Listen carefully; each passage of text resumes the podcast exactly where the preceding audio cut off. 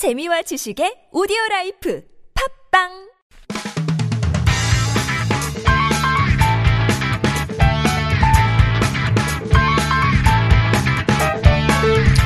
한 주간 뜨거웠던 미디어 관련 이슈를 깊숙이 들여다보는 시간입니다. 첫 번째 광장. 오늘은 북한 관련 보도를 다뤄볼까 하는데요. 지난 10일 북한이 이례적으로 심야 열병식을 열었습니다. 북한 조선중앙TV가 녹화한 영상이 국내 언론에 실시간으로 보도됐고 김정은 국무위원장의 일거수일투족도 속속들이 이슈가 됐습니다. 첫 번째 광장에서는 북한 관련 보도의 의미를 한번 살펴보도록 하겠습니다. 정상근 기자, 안녕하세요. 네, 안녕하십니까. 열병식 관련 보도들이 쭉 쏟아졌는데요. 네. 주요 보도 내용은 어떤 게 있었습니까? 음, 일단 두 가지가 가장 큰 틀이었는데, 일단 첫 번째는 이 열병식에 나왔던 신형 무기들, 네, 예. 여기에 좀 주목하는 보도들이었습니다. 예, 그래서 사실 그게 제일 중요하죠. 네, 뭐. 신형 ICBM이 나왔는데 그게 이전 것보다 뭐 얼마나 큰지 또 어떻게 성능이 개량이 됐는지 또 예. 북한 군인들이 무슨 옷을 입었는지 뭐 이런 것들이 좀 주로 이제 다뤄졌고 어, 두 번째 큰 틀은 이 김정은 위원장의 말과 행동에 대한 분석 네, 예. 여기에 대한 보도였던 것 같습니다. 뭐 전례 없이 이제 홍수 피해 관련 얘기를 하면서 뭐 눈물을 지었다라거나 어, 또 무기들이 방어용이라는 점을 강조하면서 또 미국과 한국에 대한 비난도 어, 사실상 뭐 없었다, 좀 부드러웠다, 뭐 이렇게 어, 평가를 하기도 했습니다. 예, 그러니까 무기 같은 경우는 이제 현재의 북한의 군사 전력이 어디에 이르렀는가를 분석하는데 대단히 중요한 지점이고 네네. 또 이제 김정은 위원장의 그 메시지는 북한 내부를 향한 메시지이기도 하지만 실제로는 또 미국과 네. 우리나라에게 이제 던지는 메시지니까 그게 이제 향후 남북 관계와 한반도 정세에 큰 영향을 미치잖아요. 중요하죠. 예. 네. 그런데 그 중에서 조선일보가 좀 생뚱맞은 단독 보도를 내서 또 화제가 됐다고 그러던데요. 네, 이게 기사 제목이 이 단독을 달고요. 그 예. 인민 걱정에 울컥 김정은 손목위에는 명품시계 번쩍. 네, 이런 제목의 기사였습니다. 이 김정은 위원장이 열병식에서 차고 나온 시계가 이 1,400만 원 정도 되는 이 고가 시계라면서 예. 어, 인민들에게 재난을 이겨내자라며 울컥하며 안경을 벗고 눈물을 훔치려 할 때 이 살짝 들린 그의 왼쪽 소매에선 금빛 곡선형의 시계태가 번쩍였다라는 네, 뭐 시적이라고 할까요? 이게 소설적이라고 할까요? 네. 예, 그 마- 이런- 상당히 뭐 위선자처럼 네, 네. 맞습니다. 좀 그렇게 어 그냥 건조한 이 기사체가 아니라 좀 네. 이렇게 좀 미사일구도 좀 넣으면서 이렇게 보도를 했습니다. 예. 근데 이제 김정은 씨게 지난해에도 뭐 유사한 보도가 나왔었다고 그러던데요. 네, 뭐 계속해서 보도가 나왔습니다. 그래서 조선일보도 그렇게 실제로 얘기를 하고 있는데 어 그 시계가 뭐 지난해 단거리 탄도미사일 발사 때 이제 참관을 할때 예. 어, 그리고 이 올여름에 이제 수해지 시찰할 때 그때도 이제 차고 있었다. 뭐 이렇게 보도를 했고 어 그러면서 뭐 김정은 위원장의 애용품으로 보인다라는 내용도 곁들였습니다. 예. 어, 그러, 그리고 또 방송 보다가 뭐, 뭐 저 시계네 좀 그런 취지의 이제 보도였는데 이게 왜 또 단독인가라는 생각도 한편으로 좀 들었고요. 예. 네. 근데 이제 제가 한번 찾아보니까 조선일보가 유난히 북한 관련된 보도에서 시계 관련 기사가 꾸준히 나왔더라고요. 네. 그 뭐 김정은 국무위원장의 시계가 어떻고 저떻고 이런 기사도 있지만 뭐 예를 들면 어 작년에는 명품 고가 시계가 어뭐 86개가 수입이 됐었는데 올해는 뭐 코로나 여파 때문에 시계를 수입하지 않았다. 뭐 이런 것도 기사화되고 있고 네네. 사실 이제 뭐 세계 정상 지도자들의 패션 같은 걸 가십성으로 보도하는 경우는 종종 있지 않습니까?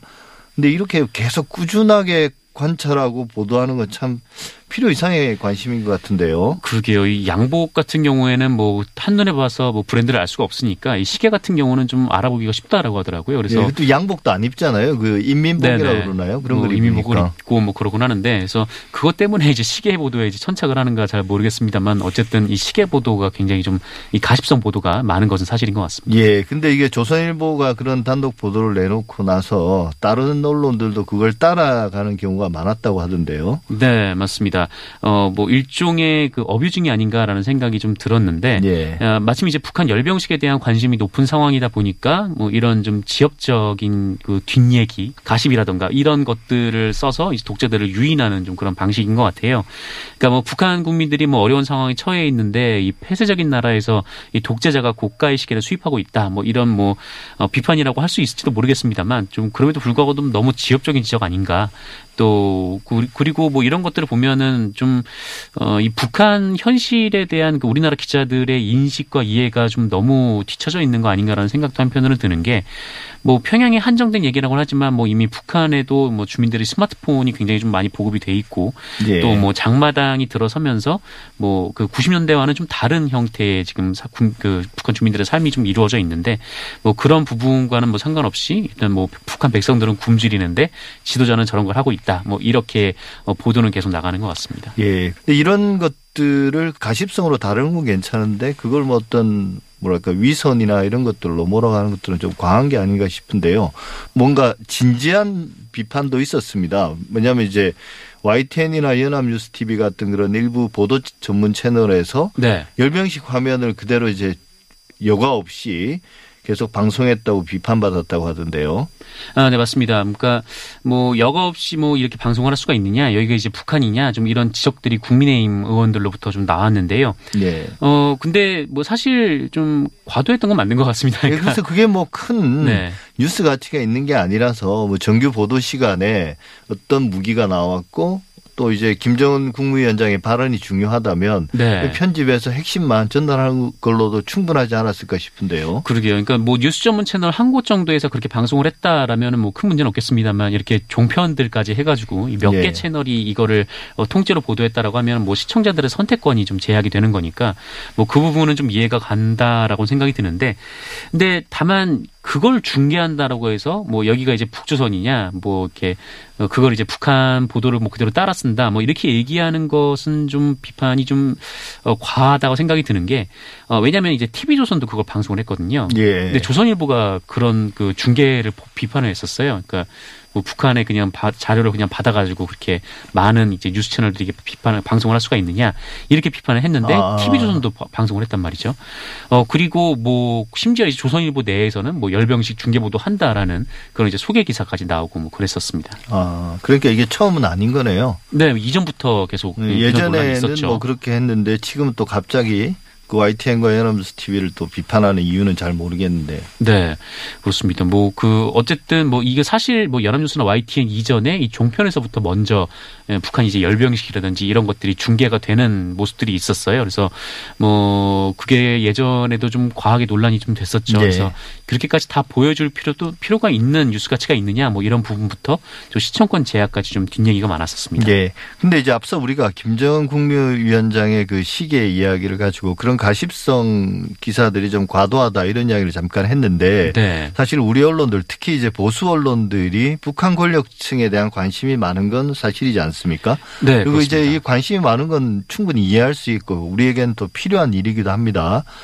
어 근데 이제 김정은 국무위원장이 권력을 승계한 지도 벌써 10년째예요. 네. 근데 이제 그동안 우리 언론들이 김정은 국무위원장을 바라보는 시각 이거는 어떻게 변해왔습니까? 음, 처음에 김정은 위원장이 등장을 했을 때 좀 여러 언론에서 좀 뭐랄까요? 하여튼 좀 당혹스러워하는 뭐 그런 28살이었어요 예, 그때가. 표정이 있었던 게 아무래도 이 사람에 대한 정확한 정보를 가지고 있지가 않으니까요. 좀 뭐라 그럴까요? 하여튼 갑작스럽게 좀 왕위에 오는 좀 아무것도 모르는 군주 좀 이런 식의 좀 보도 기사가 좀 있었던 것 같고 어, 그러면서 또 한편으로는 이 김정은 위원장이라는 사람이 그 어렸을 때 이제 스위스에서 유학한 사실이 좀 알려지면서 예. 좀 이전 지도자들보다는 좀 개방적이지 않을까라는 기대 같은 것도 있었는데 어 그런데 그 이후에 이제 김정은 위원장이 사실상 음악 뒤에 좀 잘 드러나지 않고 있고 어 게다가 북한에서는 뭐 연일 뭐 핵실험이라든지 뭐 대륙간 탄도미사일 시험을 한다든지 어 그리고 이제 고모부 장성택에 대한 처형이라 사형이라든지 또 예. 이제 김정남에 대한 뭐 살해 뭐 관련된 이복형이죠? 예, 예. 예. 의혹들이 있다 보니까 어 이후에는 좀 잔인한 독재자의 이미지가 좀 강화가 되면서 예, 이때 그랬죠. 네. 좀 온갖 그 뭐라 그럴까요? 또 오보들이 쏟아진 때가 이때이기도 했습니다. 예, 그래서 뭐 비이성적이고 뭐 잔혹하고 또 무절제하고 그죠? 네, 네. 예. 그 유명한 이제 조선일보의 이제 현송월 총살 오보도 예. 네, 이 시기에 이제 나왔던 보도였고요.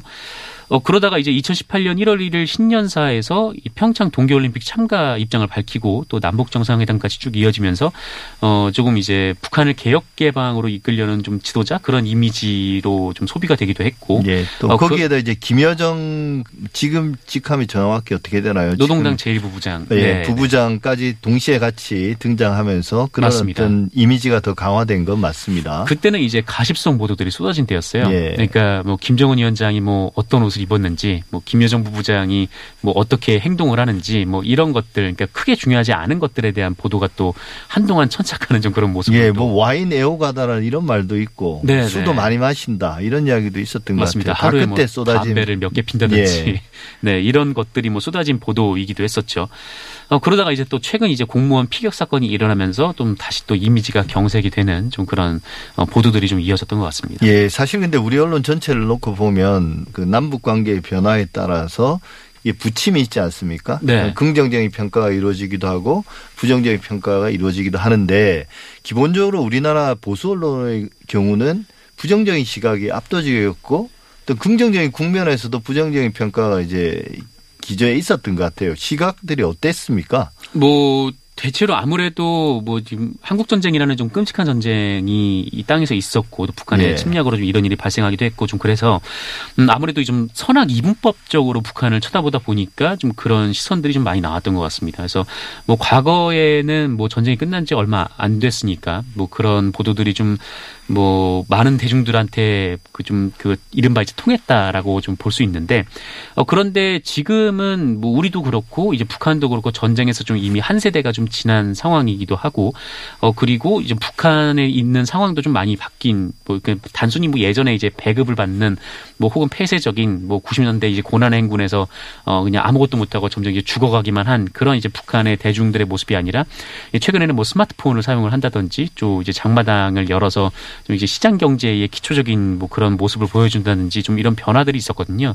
어 그런데 우리나라 뭐 일부 언론 그러니까 이른바 이제 보수 언론에서는 이 계속해서 이제 북한에 대해서 어좀 선악 이분법적 구분으로 접근을 하다 보니까 예. 좀 이제 뭐 양측의 대화가 뭐 진행이 되려는 와중에도 좀 그때 상황과 좀 다른 보도들이 또 쭉 이어져 나오기도 했었던 것 예, 같습니다. 그러니까요. 이게 김정은 위원장이 남북 관계와 한반도 정세에 미치는 영향, 현실적 영향을 고려할 때 긍정적이든 부정적이든 냉정하게 평가하는 게 중요하지 않겠습니까? 맞습니다. 그런데 네. 가십들을 가지고 또 확인되지 않은 그런 사실들을 가지고 어 그런 어떤 악마화한다고 해야 될까요? 그런 것들이 보수층에게는 카타르시스를 안겨줄 수도 있을 것 같아요. 네네. 근데 이제 장기적으로 이런 보도들이 결국 국익에 크게 도움은 안 될 것 같습니다.